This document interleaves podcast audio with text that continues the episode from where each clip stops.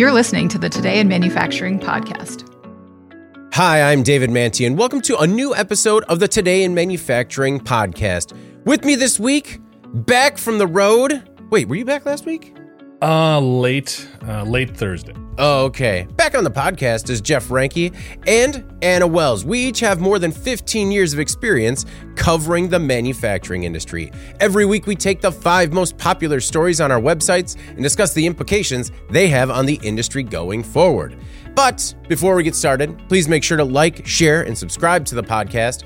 You can also help us out a lot by leaving the podcast a positive review on whatever platform you use, even a simple thumbs up if you're watching us on YouTube. If you want to email the podcast, you can reach any of us at Jeff, David, or Anna at IEN.com with email the podcast in the subject line. You can also subscribe to our daily newsletter and make sure you get it delivered to your inbox first, and subscribe to us on YouTube at IEN Magazine so you can get a notification when we go live every Thursday. Jeff, how was your time on the road? It was good, very productive. Obviously, good to be back. Um, grateful to Andy and to Ben for filling in. Mm-hmm. I just want to say, great guys, extremely talented. Love having a beer with them, all that. But they're also very agreeable with you too. I did notice that in listening to this. You kind of, you know, I think uh, I might change the tone a little bit. We bully Coming, jumping back into the fray here. We bully them aggressively, like before we start Ah, recording. Well done. So Mm-hmm. there's a lot Mission of, of fear behind that, but I mean, I don't know if you had a chance to listen to those episodes, but I definitely interjected where I was like, nope, see, this is the point where Jeff would come in and say the exact opposite. I did notice that. I did listen. Did appreciate the reference to the Jeff facts. Oh, yeah. or as Jeff I call them, facts. Yeah. So good Just, stuff. As I call it, the truth. Anna, how are you doing this week? good. Very good. Very good. Let's Good get to, re- ha- good to have you back, Jeff. let's get ready to battle the truth. the truth. Also, kind of like a money pro wrestling name. All right. Well, before we get started, we have a word from our new sponsor, Adobe. Hi, I'm David Mantey, and I want you to join me and Jon Burdette from Adobe to discuss practical tips how to transform your digital sales and self service. Jon, one thing that we're going to be talking about is how you can create these sales Ironmen, augmented salespeople. Is this just a cheap ploy to tie in a Marvel tie, or is this a real thing that people could use? This is a real thing. This is automating your sales and service uh, so that your salespeople can go out and sell even more with automation having their back and not competition for it. It's, it's allowing them to do more with the less that they always have in terms of time and, and effort and energy. Very good. Plus, then they can go home and tell their kids that they're an Iron Man. That they're Iron Man. Excellent. Well, very much looking forward to it. Make sure to register at the link below and join myself and Jon Burdette for practical tips how to transform your digital sales and self service. We'll see you there. And we're back. And before we jump into that first story, just know that changing customer expectations and increasing cost and competitive pressures are forcing industrial manufacturers to rethink how they engage with buyers to grow revenue, improve profitability, and gain operational efficiencies. Jon Burdette from Adobe and I recently sat down to talk about what industrial manufacturers should consider with their commerce initiatives and how they should tie into their digital customer experience. Click the link in the live chat to watch it now. It'll also be in the description. It is a good discussion, and we hope you get a chance to check it out. Also, thank you to everyone that joined us live for our hose discussion this week. That one was a banger. All right, our first story this week developer proposes $5 billion man made moon in Dubai. Well, if you'd like to visit the moon, instead of a rocket ship high in the air, you might only need a ticket to Dubai. Canadian entrepreneur Michael Henderson wants to build a 900 foot replica of the moon on top of a 10 story building in Dubai. Project Moon is funded by Moon World Resorts Incorporated. Henderson is the co founder and he is excited about the project, specifically, the brand recognition. Henderson says, We have the biggest brand in the world. 8 billion people know our brand, and we haven't even started yet. Because he's talking about He's talking about the moon. You guys get it? He's talking about the moon. The moon is the brand. He's going to launch another project called Earth.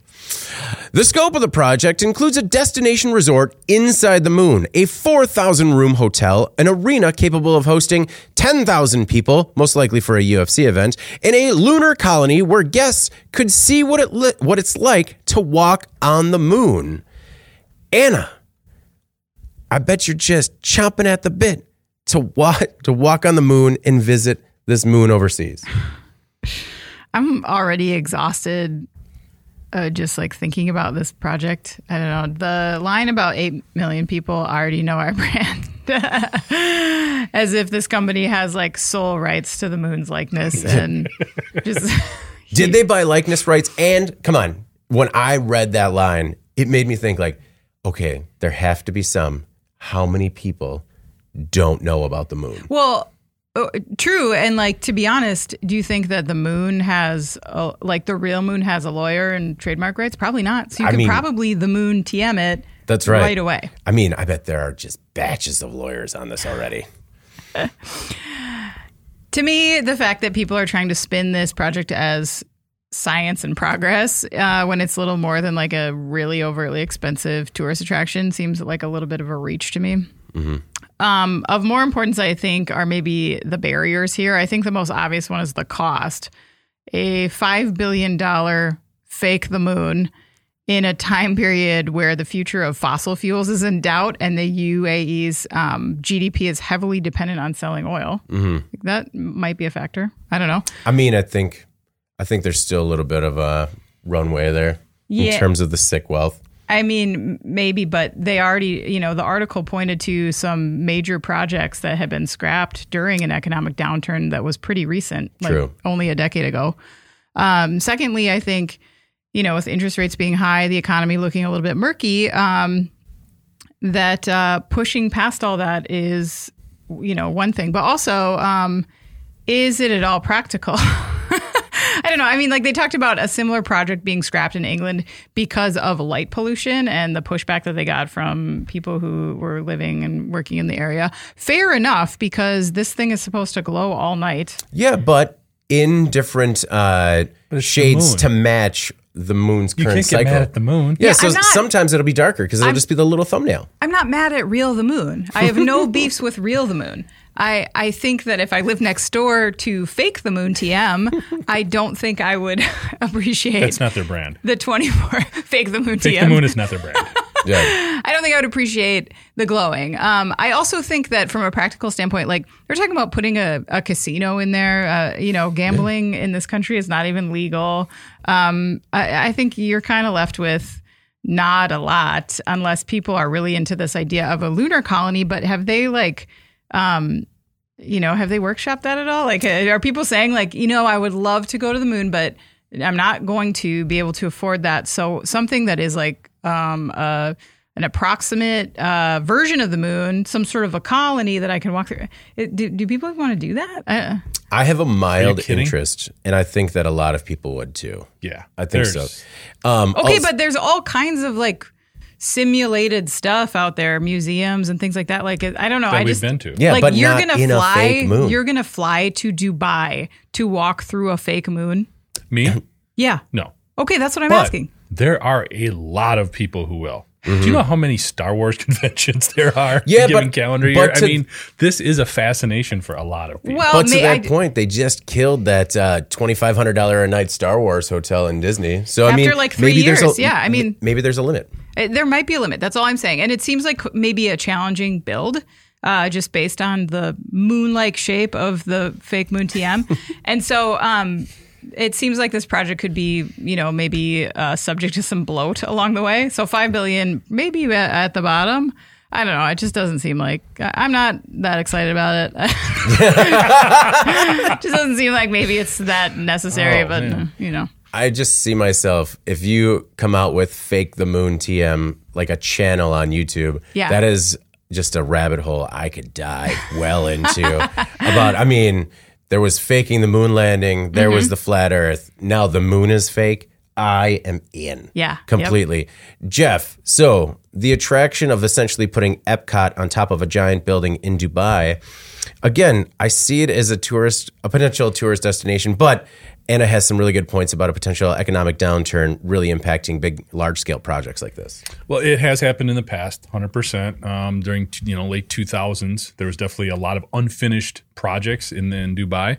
A lot of those have come back because there has been a recovery. And while I'm not an expert on the economy of the UAE, um, it seems to be doing well. Okay. Yeah. I mean, they're building more stuff. There is a lot of traffic. There's a ton of international traffic that goes through Dubai, either for tourist reasons or growing financial markets, all of those things. So, as far as all of that goes, I think if a developer wants to build something, I'm all for it being more of an innovative, creative design Yeah. than more square, tall buildings. The other thing, and I'll preface this by saying I have no delusions of this essentially being a $5 billion yurt. Okay. but the, the reality is, spherical buildings are, from an energy perspective, actually more efficient. Mm-hmm. Because of the way the air flows, the air circulates more effectively than with having a square cornered traditional structure. Yeah. Okay. So in that way, there are potential energy savings from this type of architecture. Again, I get it. They're building a resort. That's not what they're focused on here. Yeah. But it also, this type of design potentially can uh, provide more space with less land mass. That's another advantage to this type of architecture. Now, I'm not saying that's the goal here. Okay. I get that. But when we talk about the thing that leads to the thing, Oh, if no. we can He's perfect back. these types of structures at this scale, then maybe we can be smarter when it comes to. I mean, we're running out of dirt, right? We hear that all the time. Real estate prices are through the roof. If we can find more efficient ways of constructing homes and dwellings and other buildings, that's something I think that could be we could potentially benefit from in this type of situation. So wait, wait. I have a question though. How does it? How is it a smaller footprint? I don't understand that. because you get more square footage because of the space. It's not you're not building square corners on everything. It's more open space. So you have more room to build in. but isn't it like It's Spreading expanding out- out, but it's spreading out over more land area? no, it's taking up the same amount of land area, but you have more internal space More because of usable the shape. space. More usable space because you don't have corners. Yeah. It's like one of the big benefits of uh, using additive manufacturing to create like homes and new structures mm-hmm. is how you can change the space that is traditional in like stick building. So more usable, non-legal casino space. Potentially But- fewer building materials, Mm-hmm. okay, mm-hmm. for the same type of structure and same type of space. Again, not saying that's their goal. I'm saying if we can learn from these types of innovative projects, there is something down the line we can take away from it potentially. Mm-hmm. And Don't- that would be that would be the takeaway here. Don't you think the original moon should get to be the thing that leads to the thing, though? I mean, don't. Don't You're, not, had- you're all against It has interstellar had travel. tens of thousands of years, and it has done nothing with its potential. Time to step Just Give aside, this real guy moon. a break Sitting and there, let him like- take advantage of the situation. Yeah, that's true. It's a little bit condescending, to be honest with you. The moon. I mean, let's Plus, be do you just throw TM on the back of everything now and like it's yours? Yeah. Do you have to worry about this? Uh, I don't know if I say it enough times that I automatically get the trademark. Yeah, no, I think that we timestamp it, and resubmit it, and uh, then Yep. it's yours. It's like squatters' rights. You just after plus, a while. plus, are you saying you would not go to a concert at this new place in Vegas that has this same type of deal? no, I would, but That um, MSG Sphere. but uh, like I'm not gonna specifically choose a location to only attend an event at the moon. You know what I mean? Like I, I think I would. That's not gonna like put me over the edge and be like, I need to buy a plane ticket here to go. I mean, so maybe if it's there, I would see it, but I don't know. It's not like I'm not like If it was called the- something other than the moon, would you feel differently? uh, what else would it be called? The Well, the one in Vegas is called the MSG Sphere, and it's the same type of construction. Okay, Is that better? I don't know. Uh, I would have to think about that. Do, can I trademark it? It, it's already been trademarked. the sphere, T- but the sphere TM. yeah, if you can, I'm sure there's some legal wrangling you can figure out there. Well, Just throw I, a TM on it. That seems to be Just throw working so far. on it. Yeah, I do like put to a rooster see. on it. A rooster. I like to see all the innovative structures that are coming out. I like it when people take chances and we see how there could be new uses of materials in uh, livable spaces. It makes me think of all the kind of crazy things that you can find on Airbnb. How you can like in Utah, you can like live inside a giant potato. You know, there's an actual shoe, and I mean, this is something that if it was a low cost yurt, you know, hipsters would be clamoring for and it would be booked out for three years. I think that because it's also a $5 billion project on top of a superstructure in a land known for sick oil wealth, Yeah. maybe that's why, you know, there's a little bit more blowback. But I think that if this was just kind of a, a cool project sitting on a regular piece of land that you could get for a few nights at a reasonable rate, I mean, it Re- wouldn't be Reasonable, right? well, I don't know. I guess I have no idea. And I mean, Jeff, to your point, like, yeah, in the event that my kid, like, when my kids are grown and disposable income re-enters my life, like, uh, I could definitely see like going to a special event that was held at a lunar colony on top of a building. But I mean, until then, I'm gonna have to settle for like the rural Wisconsin yurt on a creek. what what amenities does it have? It comes with a canoe leaned up against the back. Mm-hmm. That's it. That's it. yeah, what a waste of your moon awareness. All right. Well, our next hot button story of this week is world's largest airplane successfully releases hypersonic test vehicle. Stratolaunch wants to advance high speed technology through innovative design, innovative manufacturing, and innovative operation of world class aerospace vehicles. The whole idea is to launch payloads from the sky rather than the ground. Well, this week, the company announced that it successfully completed a test of the Talon A separation test vehicle, the TA 0, if you will, on May 13th. The flight was the 11th for the company's Roc launch platform, which is called the world's largest airplane. The flight lasted four hours and eight minutes, during which the team performed risk reduction by demonstrating the Talon A launch system can cleanly and safely separate hypersonic vehicles from the Roc's center wing pylon. With this landmark test complete, the team will progress toward its first hypersonic flight of the TA 1 expendable testbed in late summer of 2023. Jeff, I was surprised that this story reached the top five, and it comes just a few weeks after we saw the epic failure of Virgin Orbit just uh, go under. And, you know, this company also has flirted with uh, being insolvent as well in the past. So um, I think this is kind of a very, a very motiv- like a, motivational. It's, it's an interesting success story so Well, I- far. Yeah, and I think Anna's going to get into more of the history of the company. It is, it's intriguing going all the way back to um, to Paul Allen, who was involved in, in, in the founding and stuff. What interests me here is the application. Because unless I've missed something, I don't think Stratosphere has really come out and said, this is what we're going to use this for. Correct. And I think the reason that these stories get so much attention is because of the hypersonic dynamic, because we hear so much about it from a weaponization perspective. Um, here, I think the initial perspective was using it for space launching, right? We get, It's going to be more cost effective to basically get an airplane up and going and then launch vehicles from there. Yeah. Or satellites. Yeah. Yeah, potentially. And I mean, the, Stratolaunch at one point was working with SpaceX. So, I mean, there is that potential. Um, I still think about how intriguing this could be for solving a lot of supply chain issues in terms of the hypersonic delivery of supplies, either for military applications or for human, you know, aid, basically, you know, in times of disaster or famine or whatever. So the technology has a lot of different applications you just wonder where it's going to end up going. They're already working with Space Force here. You can see they had a big relationship. I think it was Brandenburg, um, their Oh, base there, yeah. um, with, with a lot of these test flights and things like that. Is it going to go a military route? Because that seems to be where a lot of the pressure is, especially right now. And the money. Um, Russia has has reportedly been using hypersonic missiles over against Ukraine um, with limited success. China is potentially really leading the way in terms of hypersonic missile development. So it'll be see where it'll be interesting to see where this goes and really the the history of this technology. It's been around for a long time. Um, Really, the first hypersonic missile, I was doing a little bit of research. It was kind of interesting. Was actually based off of V two rocket technology, which goes back to World War II. Wow. So that's where the origins are. Again, it'll be interesting to see where we take this and where we allow it to go. Yeah. Like you said, a lot of money in military R and D right now, especially with this type of system. And this technology is so hot and under so much scrutiny right now from a national defense perspective. And it's uh, Vandenberg Air Force Base. My bad. Uh, I mean, it was close, close. Um, Anna, what an, an interesting development just happened today, I believe, um, where Stratolaunch just bought, acquired some of the assets of Virgin Orbit. Um, how do you think?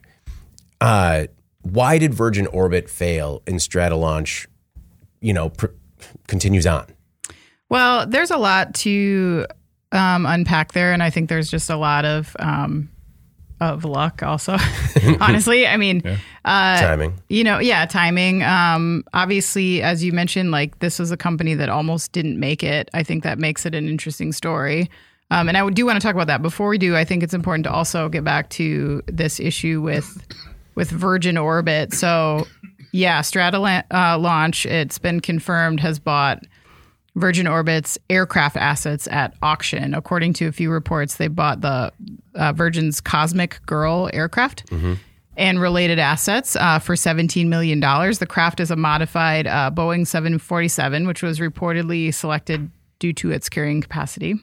Um, that was custom built for Virgin Orbit. Uh, the idea here is that Stratolaunch would use this as a space launch platform, though um, Virgin Orbit was unable to do so successfully. Though I believe that had more to do with their rockets than and, than the plane. Yeah. Um, yeah, because uh, isn't Stratolaunch talking about putting their Roc launch platform onto Cosmic Girl? Yes, exactly. So um, hopefully they have more success with that. It seems likely, I think, based on the company's several successful tests that they already have um, under their belt.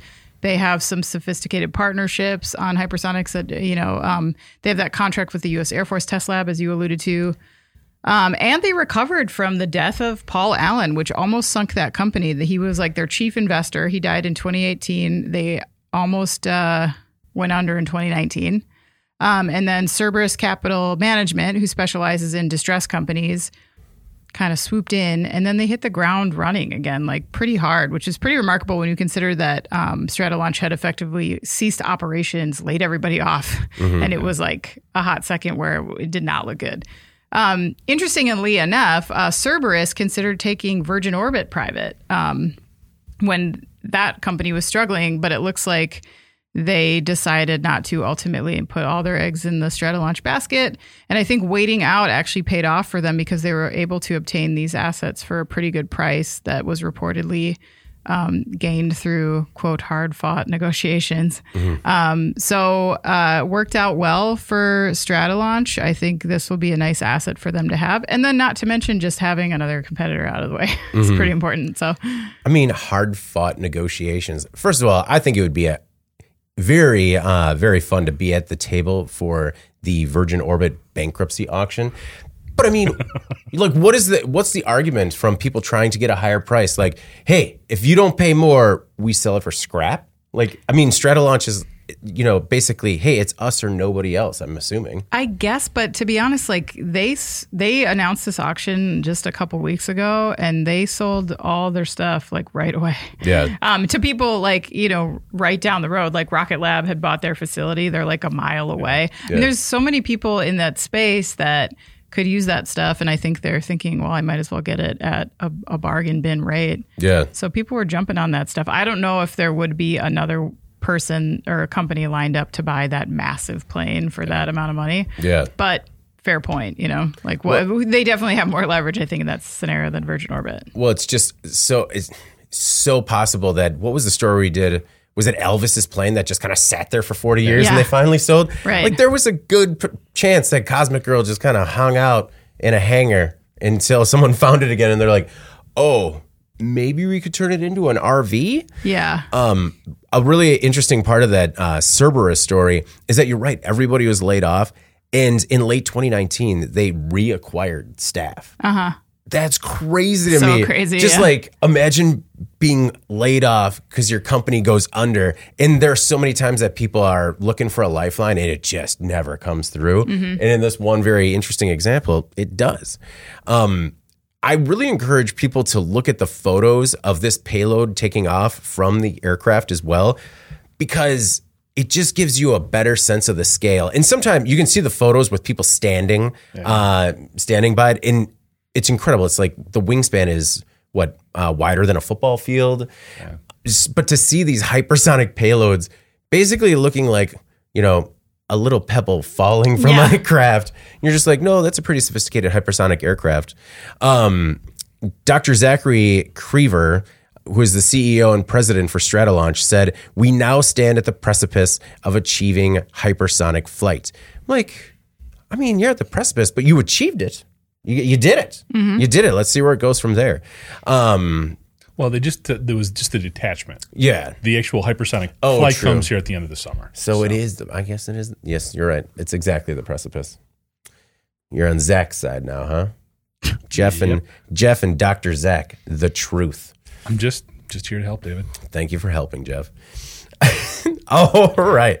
Our next most popular story 100 year old Lingotto factory inspires latest Fiat design. On May 23, 1923, the Lingotto production facility in Turin opened its doors. When it opened, it was the largest auto production plant in the world, and its unique shape featured five floors surrounded by windows.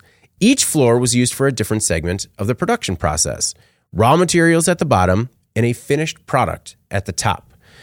The Lingotto also featured a 1.5 kilometer test track and a flat rooftop that was featured in the 1969 version of the movie The Italian Job. If you haven't seen it, you should see it. Well, Fiat is marking the 100th anniversary of the building by using it as a design marker for future vehicles. According to Olivier Francois, Fiat CEO, the Lingotto, which still serves as Fiat's headquarters, will inspire new design elements on 2024 model year Fiats. For example, the former test track, now used as a rooftop garden, will inspire interior shapes. So, Anna, more ovals.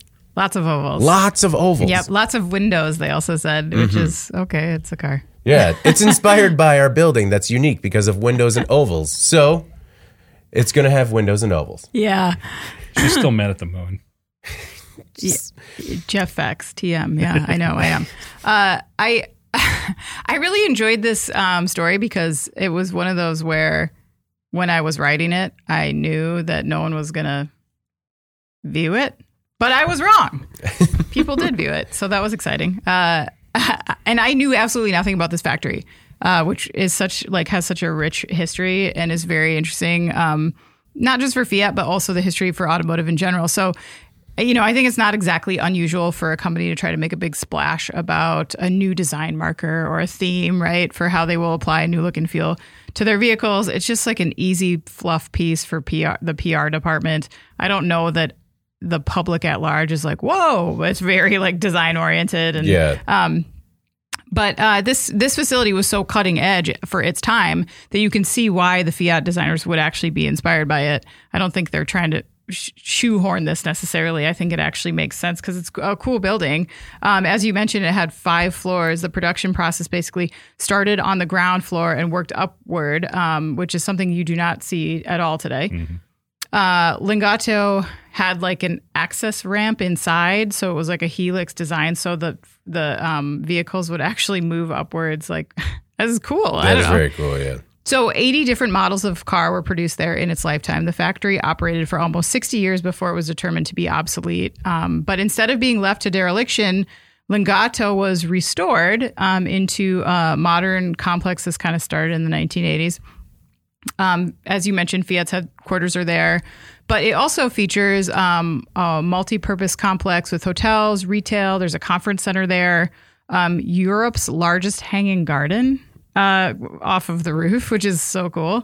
Um, for me, like what is the most striking about visiting Europe is just how many old, beautiful buildings there are still around being maintained, restored, repurposed, or whatever. You can see that history on display there. In America, we do a lot of tearing down and starting over. Yeah. and obviously, we're not as old as Europe, so I, I get that. Like those cities are very old, but I, I know it makes financial sense a lot of the time to just tear it down and start over. Uh, but I think it certainly leaves something lacking in aesthetics. So I really enjoyed seeing this, how it's being put to use today, how it operated then, and the design stuff. Yeah. the design stuff is very cool. I sometimes question because we see automakers do this a lot. They try and pinpoint a particular part or um, artifact from their history and then use that in a splashy new launch. We saw that with the pony concept. And I don't think this one is just going for nostalgia and um, trying to roll people in that way. I don't know. I think that it's I like it when a company embraces its rich legacy, kind of brings it to the foreground again in design. And you're right, it does I mean, juxtaposed to how we do it in America, where if we don't tear it down to rebuild on top of it, we let it just crumble to the ground. I mean, Jeff, we look at, you know, there are entire sections of Detroit that are just not even livable anymore because it's like that's that past that time is past. No, the first thing I did think of in, in looking at this story was the Detroit Packard plant that mm-hmm. we've covered and how that just it was so massive and just left to now they're just basically they have to tear it down. It's become uh, a, just a a blight. blight, Yeah. of the city, and there's a lot of environmental issues and everything there. So definite contrast there.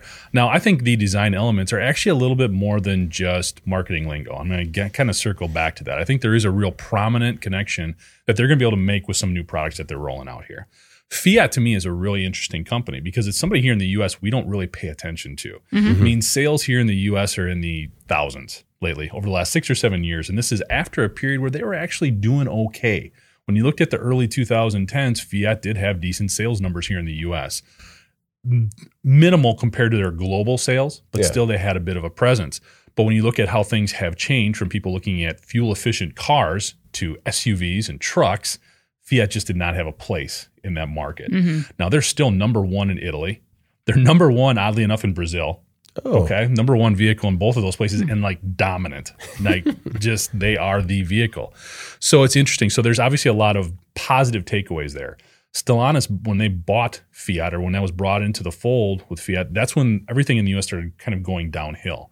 But last fall, they said they're going to be releasing the 500E in 2024 to the North American market.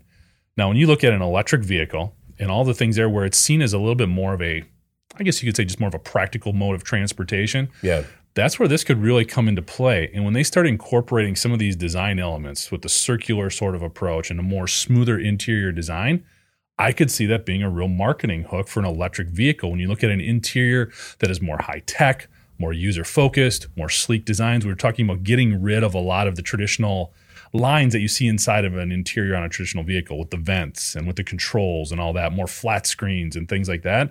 And if you look at aerial views of that facility and all the windows, you could definitely tell a great marketing story there in talking about the tradition of Fiat, who, again, the American auto buyer knows so little about and is Yeah. not paid attention to. But if you've got a car with a proven track record that can be reliable and that there were some reliability issues in the past, but then tie all this together, I think it could be a really cool story. So I think this is a little bit more than just marketing speak. I think this actually does have a legit design engineering element that they're going to bring to this new 500e next year. I think it all depends on the price point because Fiat did sort of have a moment in the sun in the US. And I don't know, was it, do you think it was entirely tied to the Italian job reboot? Like the Italian job reboot came out, everyone wanted a Fiat, and then, you know, they were out there for a little bit and then kind of just went away. Like I know that we uh, flirted with it for a minute. It was, you know, it's one of those cars that Carrie has always wanted, but when we looked at it, when you compare it to every other automobile, it just, it's not cost competitive at all. Like you're buying it because you want the Fiat, and that just wasn't enough to put us over. Well, a lot of that is come because has resulted of few, fewer sales, so it becomes more expensive to maintain, buy, Yeah. source, all of that kind of stuff. So if that infrastructure comes back under the Stellantis umbrella and they really push it, a lot of those price point issues will come down because in those other markets, one of the key selling points is price. Yeah. it's, it's a less expensive option. when they're selling this, do they need to keep the test track and the Lingotto production facility? Does that need to be at the foreground of the story? Just because when there's when you look at some of the interior design elements of this car, you could also think that it was strongly inspired by like gel caps. you know, like I mean, to me, when I was just looking at some of the footage, I'm like, that kind of all looks like medicine. So I don't, I don't know. Like, uh, I mean, I get it how uh, all the sharp edges are rounding right now, but I think that maybe it's it benefits them by keeping the story along. Uh, you know, sometimes a story helps sell a car. Oh, of course it does. Again, reiterating that it's a great example of the public and company embracing and preserving and then growing its legacy. I mean, and they're not all the Detroit Packard plants in the U.S.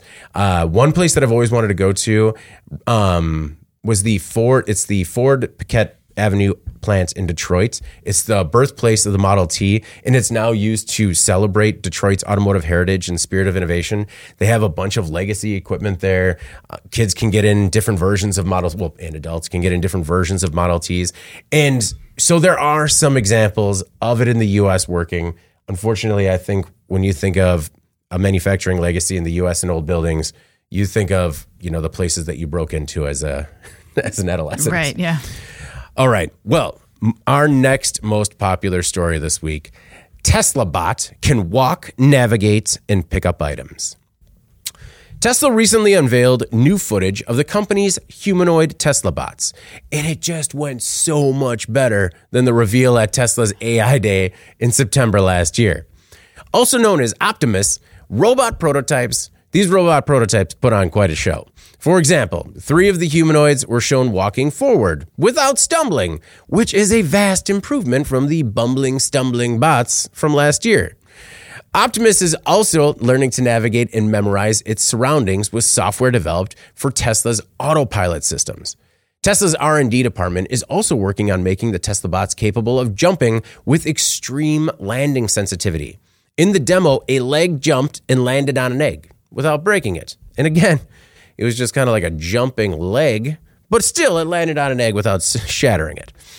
The company also demoed human trained AI with workers performing tasks in motion tracking suits and head mounted cameras to teach the robots how to pick up items on a table and place them in a box. Tesla's long term goal for Optimus involves performing unsafe, repetitive, or tedious tasks. CEO Elon Musk says production could begin this year. Production might begin this year, Jeff, but I don't know that we see Optimus in a factory that quickly. Nowhere close. Okay. This is not an industrial robot. This is a humanoid robot. I don't really understand why he even rolled this out at this particular event.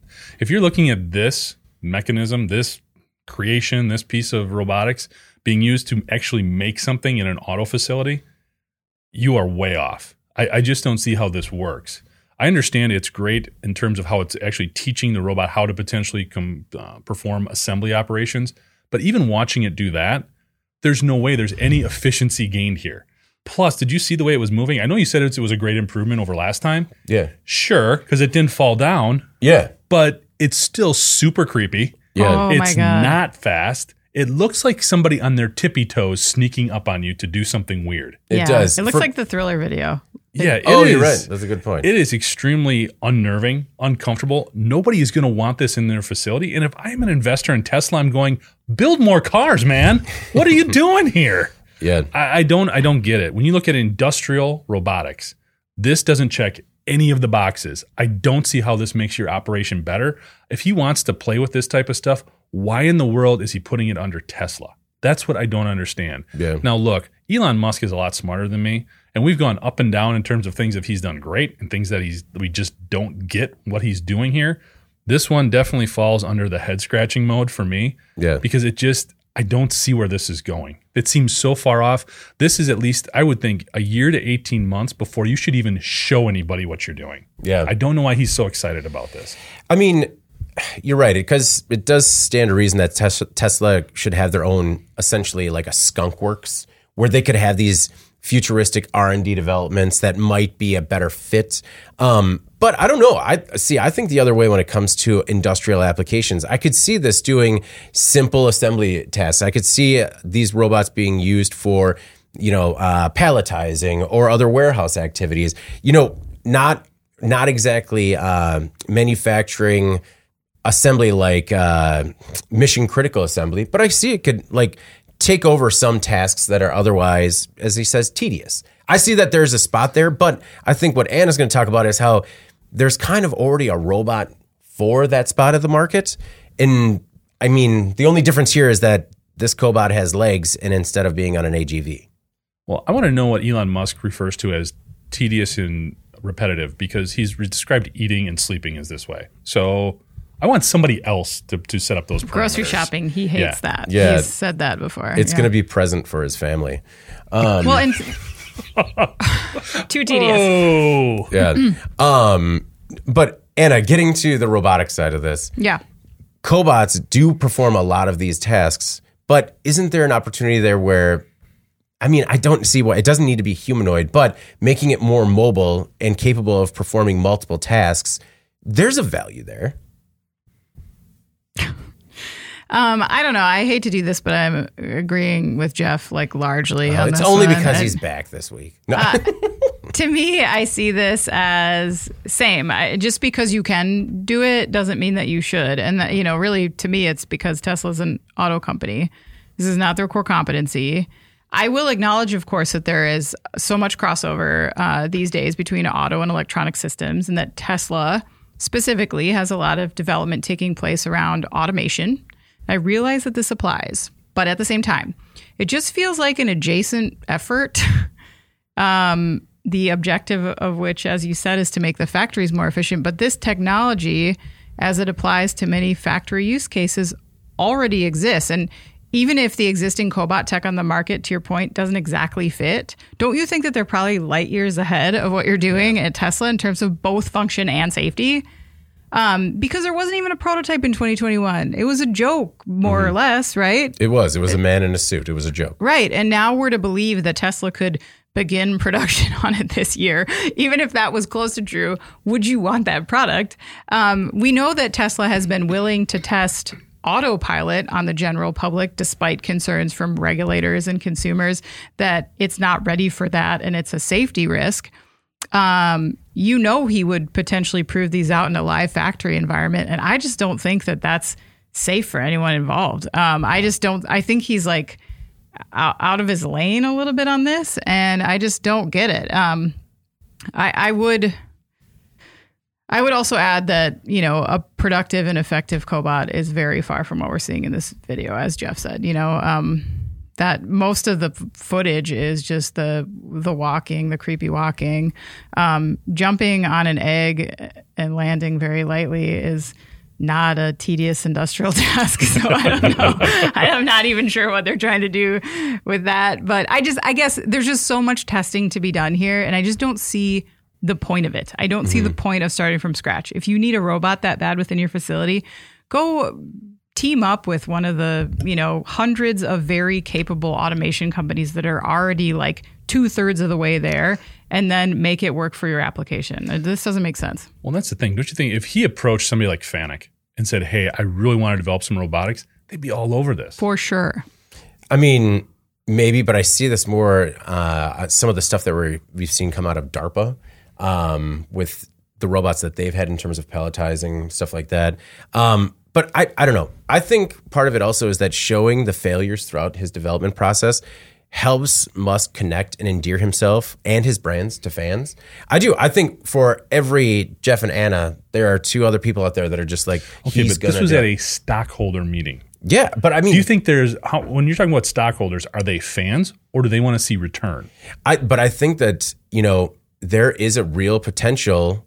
I mean, we have a huge talent shortage, skills gap, where if he can prove that these humanoids could even fill some roles, like and even take a piece of the robotics market, I think there's real value there. I mean, and I mean, maybe stockholders feel this uh, differently, but I understand why he's going after it. Also, because of um, the potential tie-in with AI. Um, now, I want to see if, when, and how generative AI is going to be incorporated into these robots, because Musk has come out as kind of like um, at first he was an advocate for AI. He was on OpenAI's board, I believe. And then once OpenAI went into Microsoft and he was kind of pushed out, then he was uh, completely against it. But if you could see how generative AI could be incorporated into these robots to teach them uh, how to be more effective, I think they could do a light year uh, pass over cobots. Okay, but why is he hung up on the humanoid element? because he wants to vertically integrate his labor because he has so much resentment for actual humans I, that's yeah, i do believe that yeah. No, you, you can't argue it. Like, Yeah. really. I mean, because it's so much easier to micromanage a humanoid robot on the shop floor. And actually, I think his ideal his ideal factory is him and his engineers sleeping on the floor while humanoid robots build cars. Ideal scenario. Um, I also, you know, I think that because of the embarrassing failures at the AI demo last year, you know, I almost find myself rooting for Optimus. I, I, I, I'm excited by the progress. And it also just reinforces how Musk can be good as a salesman and a showman, which isn't always bad. Right. Sometimes goes way bad. Sometimes goes way bad. But um, you know, to go from that laughing stock failure um, less than a year ago to this, I don't know. Um, I think there's some good there. You just can't wait to bow down to the robotic overlord, can you? No. you're just you're getting way out ahead of it I, I right now. like uh, legitimately terrified of it. Just seeing how quickly generative AI has come aboard and what we are what we are doing with robotics. Once we combine that, legitimate fear over that, and uh, hoping that at least people just uh, adhere to Asimov's three laws of robotics, knowing that they won't. And I mean, I mean, uh, sci-fi aside, like legitimate um, replacement of humans. You, you should have been at the conferences I was at then.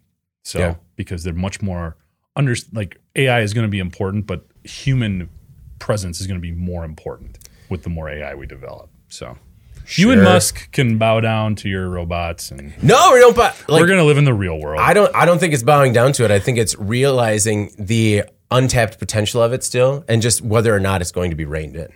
Because yeah, right now it's you know uh, SAP. he, wrote, he was he was one of the guys who signed that letter saying let's slow down AI. I mean, yeah, that's like. Uh, I mean, of course he's going to do that. Like, uh, especially given the time. complex salesperson. He sells against himself and then for his stuff at the same time. No, it's, that's incredible. That's his way of being like, no, see, I know the dangers that AI holds, and I would never, never let that happen to my humanoid robots. And then, whoopsie daisy, I didn't see that coming. Just didn't see it coming. Come on, man. He's Lex Luthor, man. He's not Iron Man. All right. Our most popular story this week. Ford says it will stop competing in overserved markets. The days of Ford being all things to all people are over. And that's according to Ford CEO Jim Farley, who says the company won't compete in overserved markets and plans to place big bets on connected vehicles and digital services. He says the company has been, quote, stuck in a box with little profit and weak growth. Ford's focus will be software and services and iconic, see also higher margin vehicles like pickup trucks, large SUVs, commercial vehicles, and next gen EVs. The company is getting leaner and meaner. For example, the new F 150 coming out this year is going to have 2,400 less parts on the bill of materials. Anna Farley hopes that focusing on software services and these iconic products with tailored ownership experiences will make the company less vulnerable to economic unrest. Is that just to make shareholders more comfortable with their current economic unrest? Well, of course, all of this comes down to pandering to shareholders, but also I think the objective is a good one. Trying to eliminate complexity can net you benefits from so many areas in automotive. Uh, it speeds up production, it reduces service and repair challenges. In many cases, it can reduce your carrying costs significantly if you can cull the number of parts you need to have on hand. Uh, Ford saying that it reduced uh, by 2,400 um, parts from the bill of materials for the F 150 is a very good demonstration of that. Uh, one component of Ford's new strategy that I think was a little bit less publicized is that the company says that it's going to scale back uh, future investments in China. Um, after several years of struggling to connect with the Chinese buyer, Ford is basically addressing their lackluster sales uh, by saying that China is still important uh, to us, but we have to focus on higher growth regions. Uh, so Ford has already introduced some new models that are specifically designed for China.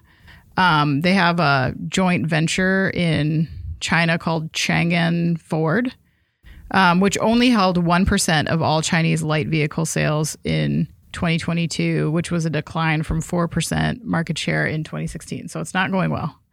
Um, they took like a pretty big loss uh, 572 million last year in China alone. So going forward, Farley said that it will be a lower investment, leaner, much more focused business in China. I don't know if um, other automakers are considering this market, uh, which is the largest current market for EVs, as being overserved. But I do think this is a good move for Ford nonetheless. And it also allows the company to really focus on scaling to the US market and then also taking advantage of those tax credits, but they're really making a concerted effort to make sure that they're building components here so the buyers can have that financial incentive to buy. Um, I also wanted to touch on his point around uh, uniquely tailored ownership experience Yeah. and a focus on service and wonder if you guys also took that to mean Ford will be nickeling and diming its customers with features as a service. Charging to put Like- the windows up. Yeah, I, my guess is yes. I mean, like, obviously, if this is taking off as a model for revenue amongst their competitors, they're not going to leave that money on the table, right? So even if it means charging you to use your window wipers, that's what uh, we have to look forward to.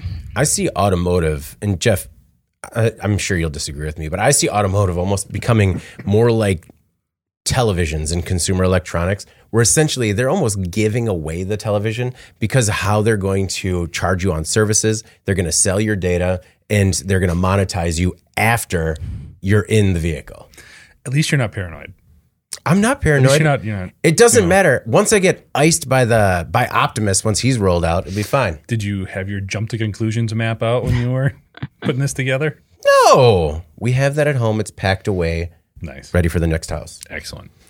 Um, you know, it's interesting when this when I first read, read all this. For well, getting back to your question about automotive, I don't think it's going to go that far. There's there's you, the writing is on the wall. We can see all these services that are coming on as add-on charges and, and potential um, revenue channels for these automakers, and they're going to pursue it.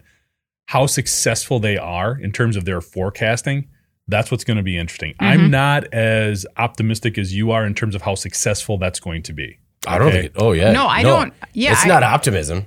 It's or how you're worried about. I Yeah. don't. I, don't th- I think it's going to be diminished in the long term because I don't think it's going to turn out the oh, way they want because it to. of consumer buy-in. right. I, I just don't see it becoming as lucrative as they would want it to or think it can become. Mm-hmm. Okay. I know that you guys feel like it's going to be forced upon us and we're going to have to pay and, and all this. I think there's going to be a lot of backlash. I don't. I just don't see it. I see there's going to be some things that as we get more advanced in terms of wireless technology and software over the air upgrades and things like that, yes. But again, I think it's going to be more in the middle as opposed to this savior, if you will, for for the OEs. Um, when I first saw his comments, or I first saw the headline, first thing I thought of was actually GE. Remember when GE, after Immelt left, they, they got rid of all of those businesses that they basically said Yeah. this is not core to what we do. Yeah. We're getting rid of them.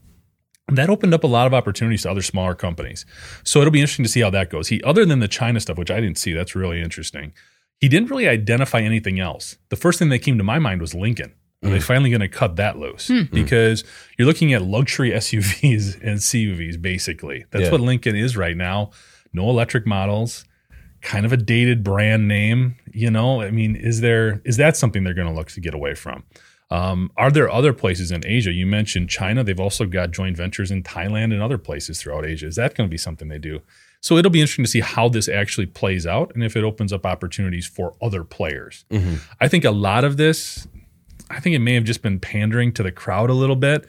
When you are transparent, I give them a lot of credit for this because one of the things they covered was they are, he feels they're something like $7 billion. They have $7 billion more in costs than their next closest competitor or their excess costs or whatever. So obviously when you're, when you throw that number out there, it's got to be more than just reassuring to say, we see it. Now you got to say we're Yeah. going to do something about Yeah. it. Right, yeah. You've also got their E division, which is losing three billion dollars this year. Mm-hmm. That's what he is forecasting. So you're if you're Ford, you're in this awkward spot where you can't go all the way to E because you've still got a lot of money that you need to get out of your traditional gas engine powered business, but that is the future. So in the meantime, you're going to take some losses and you need to supplement those losses with some wins in other places, or at least keep your shareholders happy in the mm-hmm. meantime.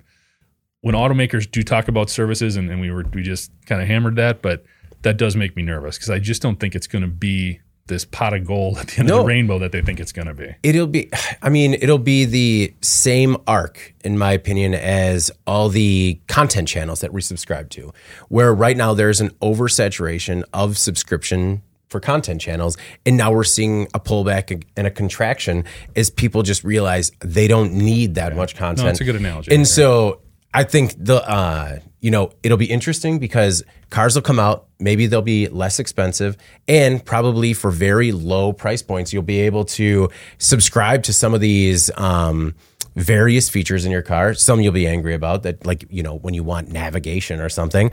But I think that initially there's going to be excitement and buy in. And then eventually people are going to realize they don't need that. You know, and they're going to lose those revenue streams and kind of wind up scrambling like we see a lot of people right now. Um, Farley promises that Ford is competing differently and placing, quote, big bets in its three customer centered business segments. So that's Ford Blue, which are the iconic gas powered and hybrid vehicles, the F 150s, Ranger trucks, Bronco SUVs. Ford Model E, which it just, anytime the company mentions Ford Model E, the next word is always startup a startup within Ford. That's their way of being like a startup hemorrhaging money, as all startups do. But it's fine. We're just like everybody else. Yeah, it's a rapid. It's rapidly developing innovative, updatable next gen EVs, as well as the breakthrough digital platforms and software. And I think you know, not so much the EVs. I think when they talk about these subscription services, um, that's where they see the money are the digital platforms and software being developed by the Model E segment. Uh, and Ford Pro. Farley calls its uh, Farley Farley calls Ford Pro the company's quote secret weapon to help commercial customers lower the cost, total cost of vehicle ownership, and transform their enterprises with a lineup of specialized gas, hybrid, and electric vehicles, and increasing attached rates for productivity services like prognostics uh, and telematics. So, is Ford Pro essentially like cars as a service? What's secret about it? He, That's just what I was wondering. It's like, hey, we got this really cool thing. Yeah. It's a secret. So let me tell you Yeah. about it. So it's not a we're secret. a publicly traded company, so I'm legally required to put it in this. Maybe it's a secret weapon because just not enough people are paying for it yet. I, I don't know. Um, it does feel like a version 2.0 type of thing for all the features you get now, like an upgrade type deal. And again, I think they're just they're just over um, extending on a lot of these service offerings that they're off, that they're putting out there. yeah, it's uh, the car's free, man, for your fleet. So that way, low capital cost entry. But anytime you use it, we're going to charge you. It's just like what turnkey fleet management, basically. Is that what they're saying that they? Because it says uh, productivity services like prognostics and telematics. So they want to take. They'll what? Will take care of all the maintenance and Yeah. we'll take Tell care of you the, when- yeah. yeah. Yeah, no, that's uh, you know, we've seen models like that with uh, machines that it's not machines as a service, but where you get the machine for free, and uh, basically you just pay every time there's uptime, and then you pay based on production. So I don't know, uh, interesting model. We'll see if it. Uh, We'll see if it goes anywhere. Ford models Ford Model E's growth expectations include a production capacity run rate of 2 million EVs by the end of 2026. I found this particularly interesting because Ford sold 61,000 EVs last year and that we've covered many times before made it the second largest EV maker in the US behind Tesla. But now the company is aiming to make 360,000 EVs this year, which it's already struggling to do. Do you guys envision that it is going to be able to hit 2 million EVs within three years? That's a yeah. I mean, It's a that's tall a, order. that's a lot. This is how they got in trouble the first time, okay? By overproducing and then not being able to charge what they needed to for their product because they needed to sell them. Yeah. This is this is a dangerous cycle that they're potentially running into if they actually do try to hit that number because that's that's 700% increase Yeah. in 3 years. That's how you overproduce and Yeah. undersell and then you can't charge enough for your product because you have to get it out the door. It does make sense though with the hey, the car is free, but like we're going to charge you every time you start it. But Well, we there's too don't many know that other- that's their model, right? No, no, no, but I'm trying to make sense of something that doesn't make sense otherwise to me. Yeah, yeah. Cars will never be free. I mean, Cars, trucks, SUVs, vehicles will never be free. it's a changing world. Bikes are getting more expensive. Cars will be free. It'll be a Cats new and world. dogs and robots. I also want to see the day that you find a automaker lower the cost of their vehicle because they're going to assume you're going to buy features later. That's never going to happen. If it I mean- happens, I want you to call me that second. Time stamp it right now. In like 10 years, we'll call it 10. I think it'll happen in five, but in 10, we'll, we'll circle back. I will be playing pickleball. No, I not that old. Just like, Getting there. right? 10 years from now, I'll be playing pickleball. Like, it's still a work day. like, your lunch has been four hours. All right. Well, let's, uh, before we move on to In Case You Missed It, the stories maybe not as popular on the websites, but still stand to make a big impact on the industry going forward. We have another word from Adobe. Hi, I'm David Mantey, and I want you to join me and Jon Burdette from Adobe to discuss practical tips how to transform your digital sales and self service. Jon, one thing that we're going to be talking about is how you can create these sales Ironmen, augmented salespeople. Is this just a cheap ploy to tie in a Marvel tie, or is this a real thing that people could use? This is a real thing. This is automating your sales and service uh, so that your salespeople can go out and sell even more with automation having their back and not competition for it. It's, it's allowing them to do more with the less that they always have in terms of time and, and effort and energy. Very good. Plus, then they can go home and tell their kids that they're an Iron Man. That they're Iron Man. Excellent. Well, very much looking forward to it. Make sure to register the link below and join myself and Jon Burdette for practical tips how to transform your digital sales and self service. We'll see you there. And we're back. And just a reminder that changing customer expectations and increasing cost and competitive pressures are forcing industrial manufacturers to rethink how they engage with buyers to grow revenue, improve profitability, and gain operational operational efficiencies. Jon Burdette from D- Ver- Jon and I, Jon's from Adobe. We recently sat down and chopped it up. Talked about how manufacturers should consider their commerce initiatives and what they should do to tie in their digital customer experience. You can watch it now. Hopefully, I get through it a little bit easier than I got through that read. Now, before we jump into, in case you missed it, uh, Sa- uh, Sonny B, who's uh, watching us live, thank you very much for joining us, says the Tesla bot is a response to Agility's recent news and all three of us are unfamiliar with agility. I'm pretty sure was agility the one that was coming that was deploying out of the back of the Ford fleet. And like uh, it was that last mile concept where they would deploy it out the back of the Ford and then uh, or the commercial vehicle. Yeah, see, that makes more sense. Use that, Tesla. And yeah, That Take- looks much hey less Tesla, creepy. yeah, Tesla buy agility, and you're gonna be light years light years ahead. Um, oh, this is a jumping. Oh no, I thought it was gonna be a jumping robot, but It's just extending like you'd extend, expect a robot to do so. Yeah. Uh, producer Alex thinks that uh, it looks like he's stretching, but uh, no, that's uh, it's an interesting it's an interesting robot. We will look into it and cover it more on a segment in the future. Thank you very much for bringing that up to us. Now, in case you missed it, story's not as popular. Oh, and the other one that I messed up, uh, Jeff brought it to light that it wasn't Fiat in the Italian job; it was the Mini Cooper. And yeah, just a huge swing and a miss on my part. Like, uh, you know, there in this is a small car. It's a Yeah. little, it's Yeah. tiny, little, tiny little baby cars. Tiny little baby cars. Little neither of us car. are driving. Little baby car. Yeah, you know what? We're like gonna tear out the seat and sit in the back so we can actually ri- drive it. Anna, what's your in case you missed it this week? Uh, I chose a story about Peloton. Um, just because this company has seen so many ups and downs in the last couple of years, um, they recently announced that they would be undergoing a significant rebrand. Um, so they're basically dumping their identity as a seller of luxury exercise bikes and equipment to um, becoming a technology and equipment for all company. So their chief marketing officer said in a statement on Tuesday that they're shifting perceptions from in home to everywhere. Uh, fitness enthusiasts to people at all levels, exclusivity to inclusivity. Um, the company rolled out new pricing for tiered membership. Uh, it's lower prices. Um, they said that the app is now offering more free classes. Uh, I when I saw this, I was like, I guess. I mean, so we, obviously you know the history with Peloton. They had a huge, huge, huge like 18, 19, 20. They Yeah. sold a ton of bikes at the beginning of the pandemic. Um, that as things conditions started to ease, that kind of aligned with some problems that they were having with recalls and some accidents that occurred with they had some quality problems. Um, so they fell apart basically. So they were this darling. They had a great, you know, share price, and then suddenly they just tanked.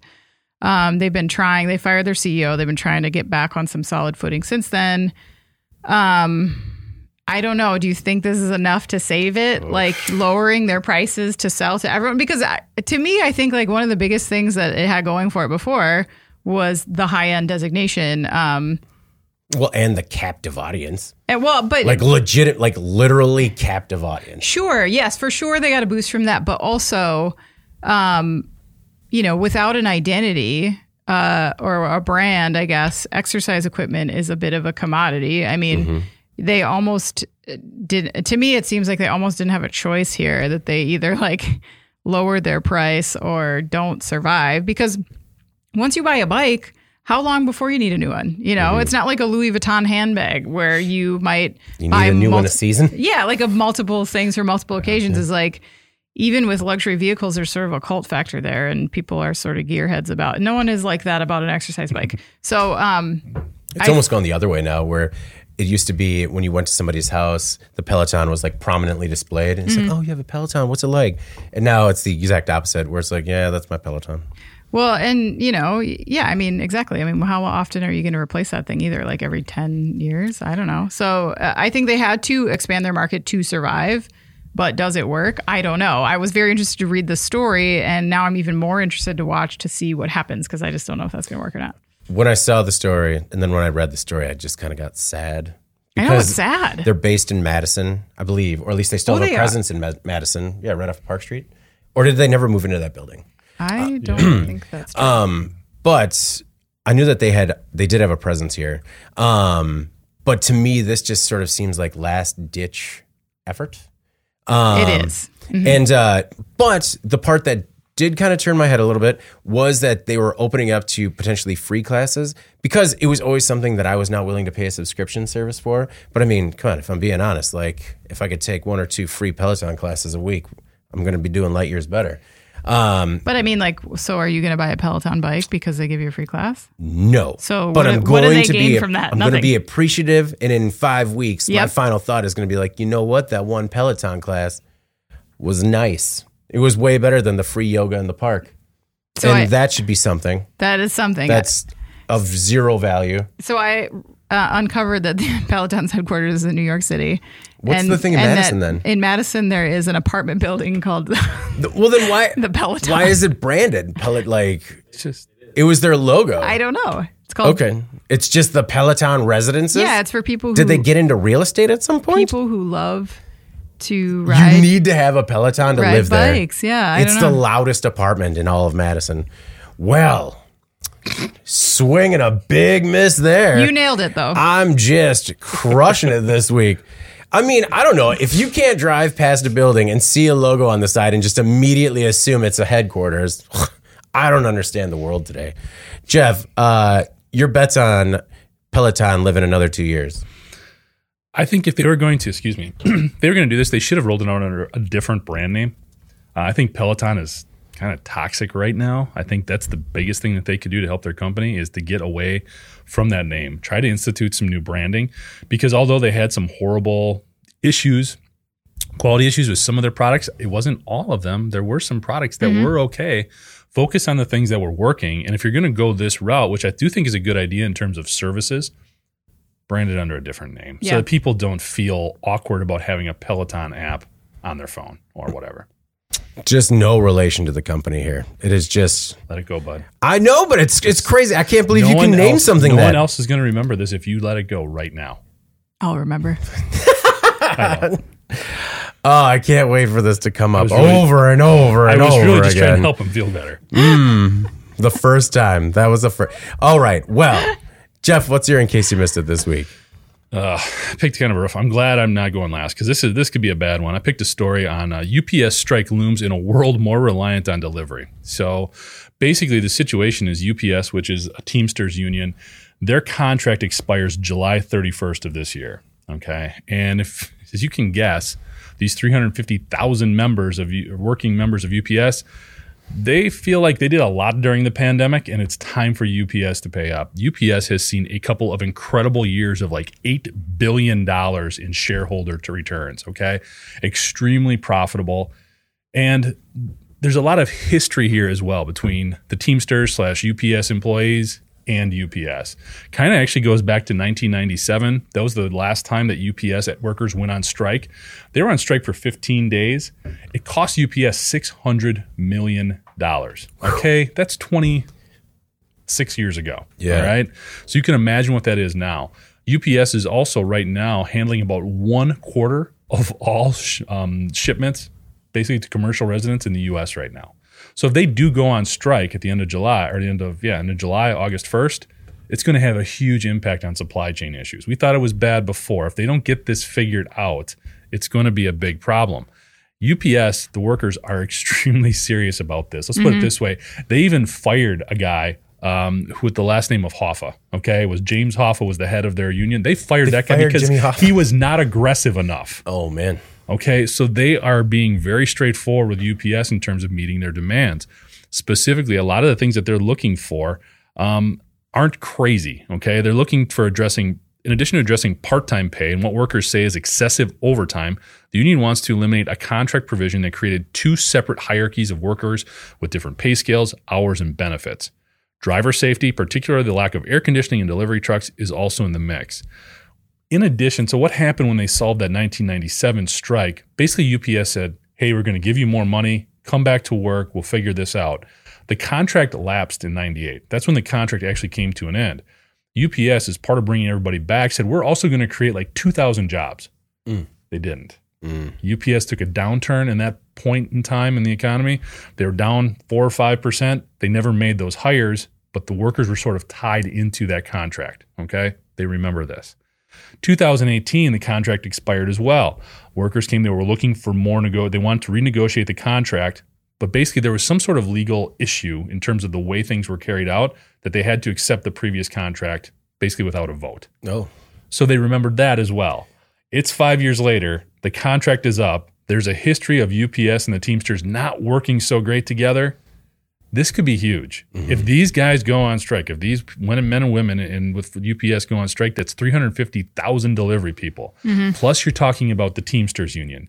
The Teamsters Union also has people represented in other delivery facets, other delivery industries. And if they get all those people on board striking for UPS workers' benefits, whew, this this is a nightmare waiting to happen.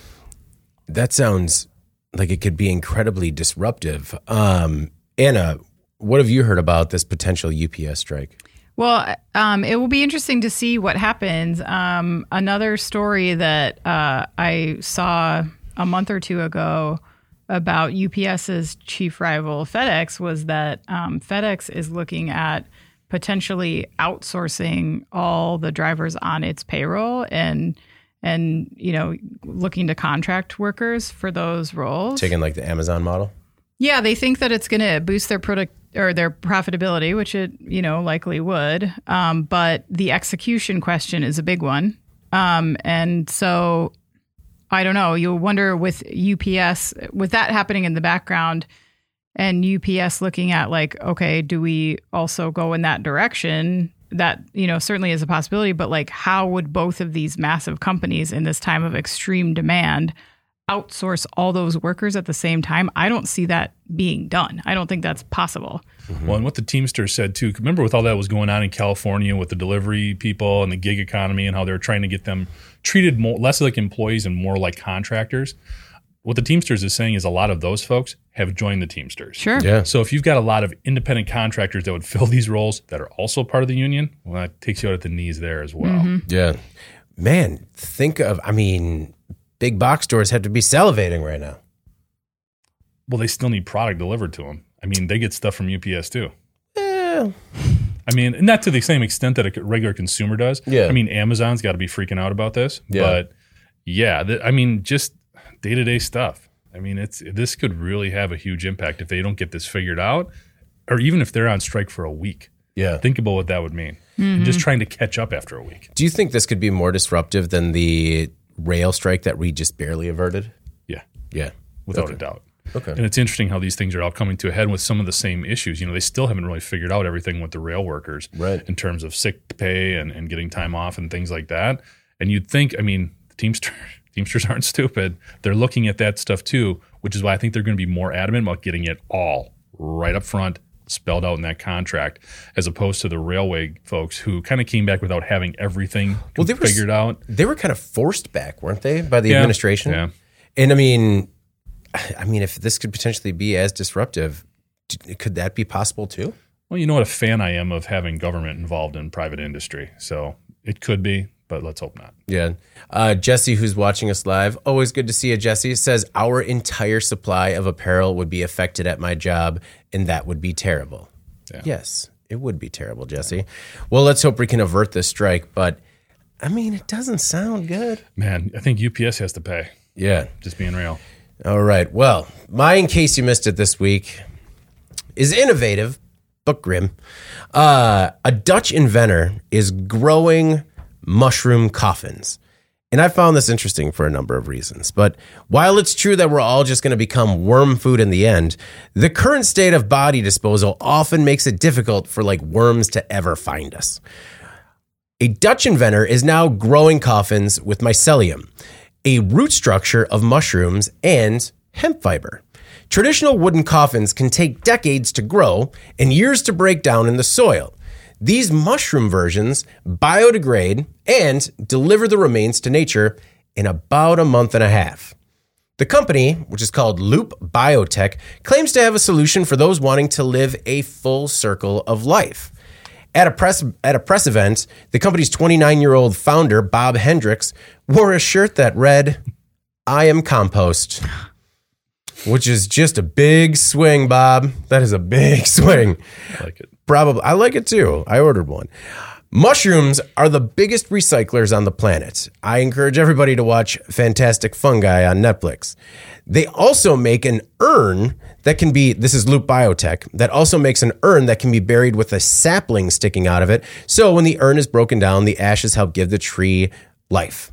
These coffins cost about $1,000 each. The urn is about 212 and I thought there was great potential for this because I think there is a huge gap when it comes to how bodies are disposed of with respect and with still servicing the planet. You know, some of the bodies still need to be like encased in concrete and then buried. Um, I like solutions like this. I'm a big proponent of the um, where your body is buried with the tree and then essentially feeds the tree. Um, the one that uh, didn't make a lot of sense to me was the urn because you know you can kind of just spread ashes by a tree and then you feed the tree. But the coffin uh, could really make an impact and could be very disruptive if the industry is receptive to it. Um, Anna, did you have a check uh, have a chance to check out mushroom coffins? Um, yeah, I did, and I agree. I think this is cool. Um, there's a lot of, uh, I guess, uniformity in what's ava- available for people right now um, in the funeral industry. I mean, there's a lot of like really expensive options um, for. the low end coffin is two grand. Oh, I know. And then, you know, I think people have a very varied, um, uh, I guess, perspective on how they would want to, you know, be in, in after they die, like where you would want to be and how, you know, a lot of people, I don't think are down with like the thought of being in an expensive metal coffin and, and, you know, I, it's cool that you can, if you, if you feel like, strongly about the environment and you know if that you could kind of go back into the earth and and help grow something So, Yeah. yeah i think Well, it's cool Yeah, this is right up there with donating your organs and body to science, with continuing to kind of give back after you've passed on. Mm-hmm. I know that that could be sort of pie in the sky for some people that might think it's ridiculous. But again, Jeff, coffins range from like 2000 on the low end to 5000 at the high end. And I don't know, there's a, a claustrophobic part of me. Uh, the idea of this being buried in a coffin in a concrete tomb, you know, again, again, it's just like uh, you know, it's right up there with the uh, uh, the sinkhole fear, you know, of being buried alive. But I mean, if I'm buried in a mushroom, Man, I know. You do overthink. yeah, Wow. yeah, you got to do something. No, you don't. Yeah, you do. You really don't. I just crochet and so think about this I stuff. think. no, I think this is cool. I think it, it brings a different dynamic to what can be a very difficult time or some difficult decisions. So if somebody makes this, especially if they make the specification beforehand, you know, mm-hmm. and say this is what I want to do. I, I think it's cool. I think anytime we can put more natural stuff into the ground, that's it's better. yeah, some of I will admit that some of the photos of their facility are unsettling. You know, just a bunch of popper pods hanging Hey, out on shelves. Back in the day, Anna, didn't you do a cover story for Impo magazine on a um, Yeah. coffin manufacturing facility? i did uh batesville casket in batesville tennessee indiana uh, indiana in a Batesville. Um, yeah, they had a very interesting um, uh, production facility, and I got to see it, and they're just like very um, frank and straightforward about the market conditions, and you know, so it's weird because they do better when more people die. Yeah. so it was like odd to hear them explain it, but at the same time, it's reality, right? No, it is. Uh, I mean, a person that I went to high school with, his father ran a funeral home. He took over the funeral home. When you talk to him about running a funeral home, he says, "People are always going to die, man." True. And it's just like that is a grim reality that you live in every day. Where I choose to be ignorant of it, just like you know what, we're all living forever. It's going to be great. All right, well. until the robots come. until the robots come and bury us in mushroom coffins because they're still going to need us to sustain the planet. Our final thoughts before we get out of here. Anna, what's your final thought? Uh, oof. Final thought. This is going to be a Memorial Day barbecue. Have a great time. Go see your yeah, family. Yeah, yeah, yeah, yeah. We're gonna have um, some friends over this weekend, which will be fun. Um, my kids are super amped up. My daughter is invited to her like nine millionth birthday party of the year, so uh, I get to go to the jumping place Yeah. again. It's crazy how everyone in that class has a birthday and none of them are on the same day. Every every other weekend, there's a birthday. I, I like it. I like I'm so glad that she has so many wonderful friends, and I actually love. I know some parents like hate going to kids' birthday parties, but I actually love it because Mm. everyone is just having a freaking blast, and it's just it's adorable. So No, agreed. I like it too. It, uh, like uh, all the parents are sort of hanging out, Mm-hmm. having the half conversations while standing at the ready to address any sort of bleeding, Right, fractures. yeah. You know, Yep. especially at those jumping places. always at the jumping place, Right, you, you know, you have the small talk while you're all filling out the waiver beforehand. Um, uh, no, my uh, my final thought is, yeah, looking forward to the holiday weekend. Um, if you're watching us live, hope you really have a chance to enjoy it and decompress. If you're wa- listening to us Monday, like most people do, hope you had a great time. Um, also, happy birthday to loyal listener Seth. I hope you have a chance to get out and you know celebrate a bit with the family. And uh, I'd like to leave you with this, if I can. Uh, the first law is that a robot shall not harm a human or by inaction allow a human to come to harm. The second law is that a robot shall obey any instruction given to it by a human. And the third law is that a robot shall avoid actions or situations that could cause it to come to harm itself. Jeff? So what if it feels the third law is the most important, and that by ignoring the first two laws, hmm. it's following the third law? Because of The its old wish for more wishes law. of Yep. its binary thinking, the first law will hmm. is more important. But with artificial intelligence, That's don't the problem. it- don't we teach it to? No, because artificial intelligence is just a query, man. So artificial intelligence, they just say, so what's the best for the survivability of the planet? There is such a big part of me that wants to keep messing with you on this. But I I'll go like- all day. I'll I go feel all like day. we need to move forward. Yeah, I, I don't think, think I think moving on. I don't think so. Here, just hit the button again. New podcast. Let's go. No. Episode 121. No, what are your plans for this weekend, Jeff?